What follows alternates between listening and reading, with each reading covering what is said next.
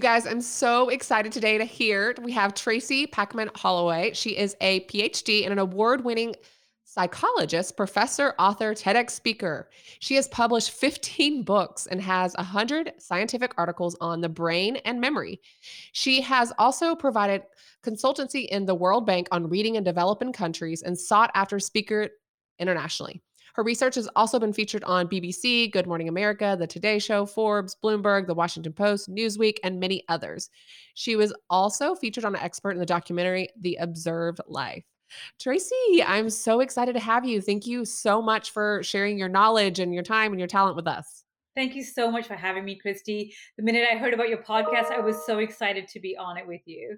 Well, um, I like read through your stuff, read through what you do and your life's work, and I'm like, this is right up my alley. And I think that is such a relevant conversation and a topic that so many of us need to hear. We need to talk about, we need to understand, and we really don't. We're never taught how our brain works. We're never taught these myths. And then even as women, we're never taught well, we're taught things, right? Mm-hmm. Uh, but it might not be the right things in our in our brain. So um what kind of led you down the path of what you're kind of doing and teaching? And you wrote a book called Think Like a Girl. So I'm curious, like, what kind of led you, the backstory of getting you down this path? Yeah, you know, I, you know, as you're saying, Kristy, we often as women hear all these myths about, oh, well, you're emotional when you make decisions, or women have to be more like a man to be a good leader, or we just don't take risks, or we experience more mental health issues. And I really, throughout my research as a psychologist and as a researcher, the more I would get into the scientific studies, the more I realized that all of the evidence and the research was presented as a one size fits all and I began to kind of unpack my own data. And I've, you know, worked from small samples of 20 plus to thousands of people in my samples as well. And the more I began to kind of get into that a little bit more, I began to see very different patterns emerging across the board, whether it's in leadership or mental health or how we make decisions and so on.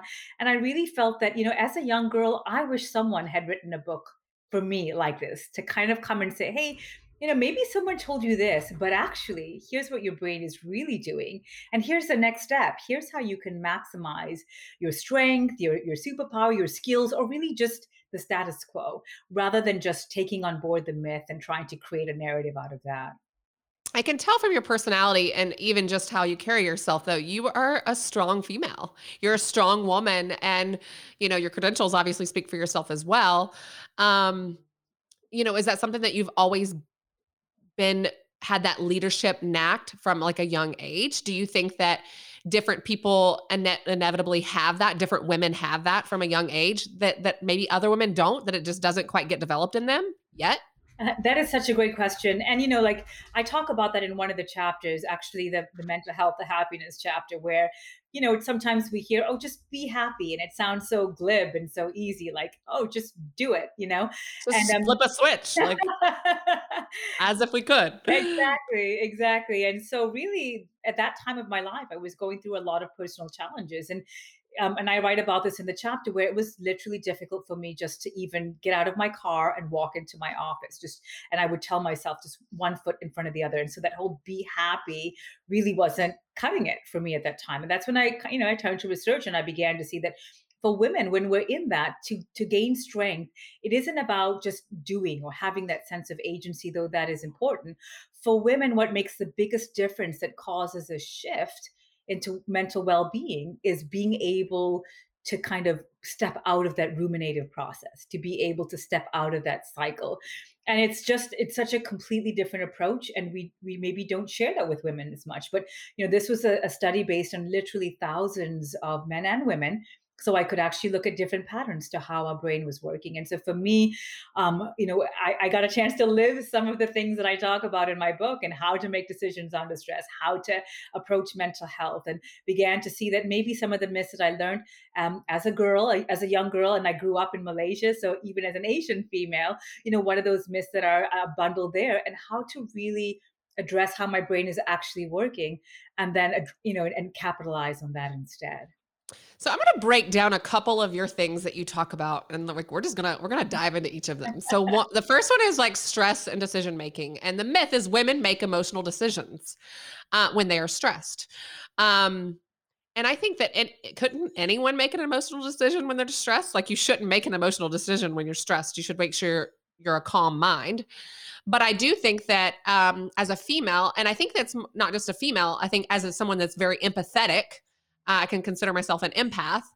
Um, I do have a hard time being an owner, being a CEO, being you know these roles and all these that I need to be, separating my emotions at time.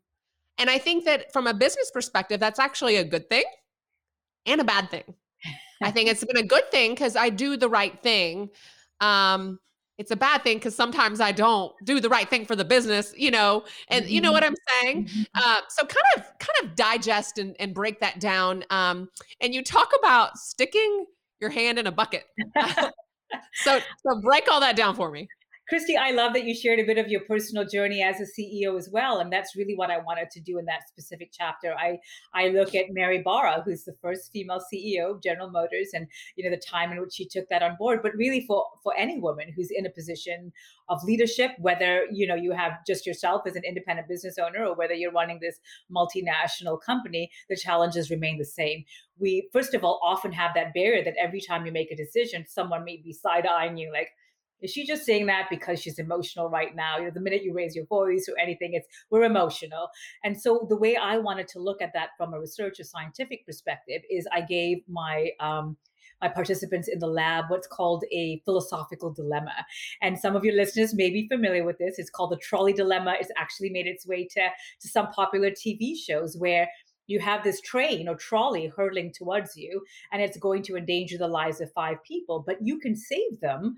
But to do so, you have to harm one person by either pulling a switch so that the trolley switches tracks that it's on, you know, harming this one individual, but saving five. So this classic dilemma what do you do and multiple studies whether it's you know using a virtual reality simulation whether it's using just reading it on a piece of paper all demonstrate the same pattern women are far less likely to make that what we called cold decision. In other words, that utilitarian decision where we're more uh, willing to sacrifice the one for the five, just like you're talking, Kristy. You know, sometimes you make a decision for the person, but maybe not so much for the company, and and because you you have the sense of empathy, that's exactly what the studies show: is that women are not weak when they prioritize a person. What they are being driven by or governed by is a need to protect which is very different from the men's decision making and it's not not one is not right or wrong or better or worse. It's really just depending on the situation that you're in and the decision that you need, need to make. But i think as a woman if you understand that when you're making a decision that is maybe not utilitarian so a hot decision or a more emotionally driven decision that's not a negative thing you're being driven by a very positive emotion, which is empathy, which is the desire to protect and avoid harm for the individual.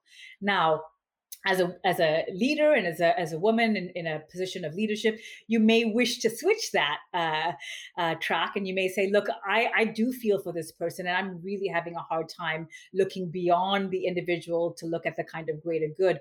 How can I do that?" And that's what I found in my lab. I use different kinds of what um, psychologists call stresses, where literally I would have people stick their hand in a bucket of ice for a minute, so it's psychologically safe and phys- uh, physically safe. We're not gonna get frostbite or anything. But what that does is it overloads the amygdala, which is your brain's emotional center. And so that brain's emotional center is so focused on the acute sensation of pain that you have in your bucket. Your hand is in that bucket of ice, and it frees up the front of your brain, your prefrontal cortex, which is your rational or your cold decision making center, to actually look away from the person just from a moment and say, what's the big picture? What's my bigger goal that i need to focus on? And again uh, you know i want to reiterate it one is not right or wrong. It's really just as a leader what kind of decision do you feel you need to make? And if you feel you need to to, to make that kind of more rational decision that bucket of ice could be your next best friend I feel like the the biggest lesson in my life, not a lot in my life, but maybe the last couple of years has been that emotional mastery. It's hmm understanding, you know, what it is and how to reset it and and how that really governs your day and where your energy output is going. And wherever your energy is going, your your your energy is flowing. You know, that's what's going to get done or not get done or um and so I've done a bunch of work in studying and reading and uh, just in my own practice. And uh, one of the things is Hoffman. Are you familiar with his work, yep Iceman? Yes, Wim Hof. Mhm. Yep, yep. I'm familiar with his work. I've, I've been doing, you know, some of his stuff, his breathing techniques, his cold shower techniques, yep. which is kind of that emotional reset. It's exactly what you're talking about. Yes. Um, so this is that's very interesting, and I think that's a great tip for people that uh, are kind of still on. Like I've, I'm, uh, I'm very open and honest about. I'm, I'm on where I'm at on my journey, and I think that a lot of us are on different points in our journey. And if you're struggling, I think these are great tips that you can apply because I think we all have, whether it's a big, like we said, CEO, whether it's a big decision or a small decision, like whatever decision and, and problem that you have in front of you is a big thing because it's your problem. Um, so I think that's is all great, great information. So let's talk about women and risk taking. Mm-hmm. Um, you know, because in in general, women don't take risk. And the myth, myth is right. They, you know, it's just men can take the risk, women can't. And for my own self, uh, I'll just make it a personal journey. I'll open it up and you can kind of unpack it. Um, I feel like I've been able to take some really massive risk in my life, but I did it in a place where I had a little bit of safety and security. Mm-hmm. So I'm divorced. Yeah. Uh, you know, when I when I was married in my life, I, you know, I feel like I started businesses and and did all these like big things. Mm-hmm. But I feel like I had security and safety in certain areas of my life. There was like, and so I feel like I have been again on a journey of learning how to take risk mm-hmm. in all areas of life. And I feel like in the in the space of risk is where we think we shouldn't step but that's where growth happens mm-hmm. that's where you know fear happens and fear can be a good thing and a bad thing mm-hmm. depending on what it is. Uh, mm-hmm. uh, fear can breed that growth um, so i'm curious as far as you know overall in general what you're going to say about women and their inability to take risks because i call it bullshit I, I, love that. And, you know, I went in with an open mind when I started doing the research, and I actually start with the story of um, a really dear friend of mine who's in media, and she does these Spartan races. And I'm sure you've heard, you know, all the kind of stats and the injuries, the accidents, and so on. And Spartan racing is so dangerous. So, really, what I do is I look at that chapter, first of all, what we call the perception of risk versus the actual risk. So, for example, crossing the street is far more risky as far as mortality rates per million compared to jumping out of a plane. Uh, swimming uh, is far more risky than, say, cycling. So, again, these activities that you know we don't think of actually we think of perception of risk more than actual risk when we calibrate our decision making but for women, what I found makes the big difference, and a lot of the research shows, first of all, the studies tend to focus on very male driven, and by that I mean high adrenaline risk taking activities not the kind of risk that you just shared, Kristy, that, hey, you know, sometimes in life we take a leap. We don't know where we're going to land, but that is risky. But the research isn't looking at that. It's looking at are you going to drive a fast car? Are you going to jump out of a plane? And we use a very narrow definition of risk. We are going to take a quick little break to hear a word from our sponsor. This podcast is brought to you by StartPlanner.com, your tool for a more organized life. Featured in Forbes, Entrepreneur, and Inc.com, Start Planner was created to meet the demands of today's busy lifestyle, helping you to plan, execute, and organize every aspect of your life in one concise system. Align schedules, to dos, finances, health, wellness, goal setting, and clear action steps to all work together and drive results. Learn more at startplanner.com.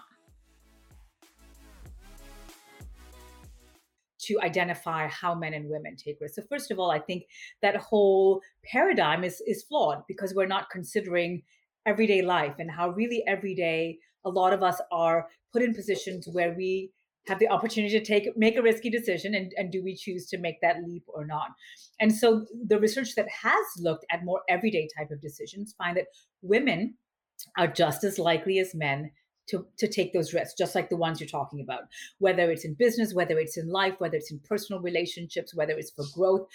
But the big motivating factor for women to take that risk is that they look at a different calculation. They look not so much at, you know, how will my friends view me or how will, you know, kind of how will I look, but more so, what is that, that again, what is that feeling trade off for me? How am I going to feel when I make that decision? And if that feeling is a positive feeling, then that risk becomes worth it. And again, I've looked at this in my own research. I've looked at other researchers as well, and we see the same pattern. So for a woman, it's not about, hey, just do it, you know, just jump. I think if we ask the question of ourselves, by taking this risk, what is it going to give us? What kind of feeling are we going to end up with? And if it's a positive, as a woman, we're more likely to say, well, then it's not a big risk at all. In other words, we kind of, you know, downplay the risk, our perception of risk uh, kind of de uh, escalates. And we say, our perception of risk isn't that great because the feeling that I'm going to get when I make this decision is going to be so much greater and so much more positive. Right. I love it. Uh, so that'll kind of lead us to the next thing, which is leadership. You mm-hmm. know, uh, a lot of times a good leader has to take risk. Mm-hmm. Um, that kind of goes hands in hand. And women are told they need to act more like men or, you know, to be effective leaders. Uh, and again, I will have my own opinion, but I'm going to let you like unravel the research there. Um, you know, I think men and women were ine- inevitably different. And I mm-hmm. think that there's beauty to our two different personalities and mm-hmm. there's space for both. Like, I mean, I, I don't know if, you know, I believe that that's how we were created, you know, but I think that women necessarily, you know, saying that they're not a good, as good of leaders and overall, like they haven't been, you know, looking at all the, the statistics and the data they haven't been which that's changing mm-hmm. more and more. Um, so what did you find in that as far as in and as far as relationship centric uh, women being better leaders?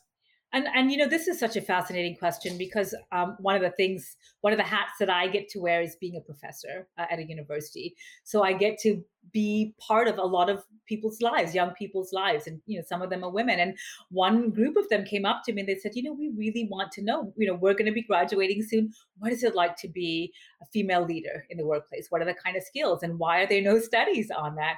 And so I, I really was excited to be able to to first of all run this this project with them. But then i also did consultancy with uh, a kind of um, a network in New York City that is geared towards women and creating information and expertise for women. So I've had a chance to look from just as we're entering the workplace to us being in the workplace and what that means uh, for women. And the first thing I think that was a big takeaway for me was that we need to stop labeling leadership styles as good or bad or right or wrong. Because again you know just like we talked about a bit earlier it's not that one leadership style is better or worse it's really just what that situation calls for. So the you know the research talks about two main leadership styles. One is goal directed or transactional. In other words you have a deadline you have a project you have a date and you have to meet that. So it's a transaction that you're working towards. The second type of leadership style is what's called transformative or transformational. And that is more community driven, it's more collaborative. And again, neither of these are right or wrong. Uh, it really depends on the situation. As a, as a woman, if you have a deadline, you may put on that uh, transactional goal directed leadership style. And then you may have another project that involves more collaborative work and you may put on that transformative leadership style. And so, first of all, what um, we found and other research has substantiated as well is that leadership style is fluid it's not just fixed. We don't just have one way of being, and that's the only way we're being. Um, the second thing that I found that for women, if we adopt a leadership style that is not authentic to ourselves, we are more likely to experience stress and ultimately burnout, which for me was such i mean it, when i say it to you it sounds yeah yeah of course that makes sense but really to see the numbers and to see that percentage of women that say you know I would rather be this kind of leader, but I feel pushed to be this kind of leader.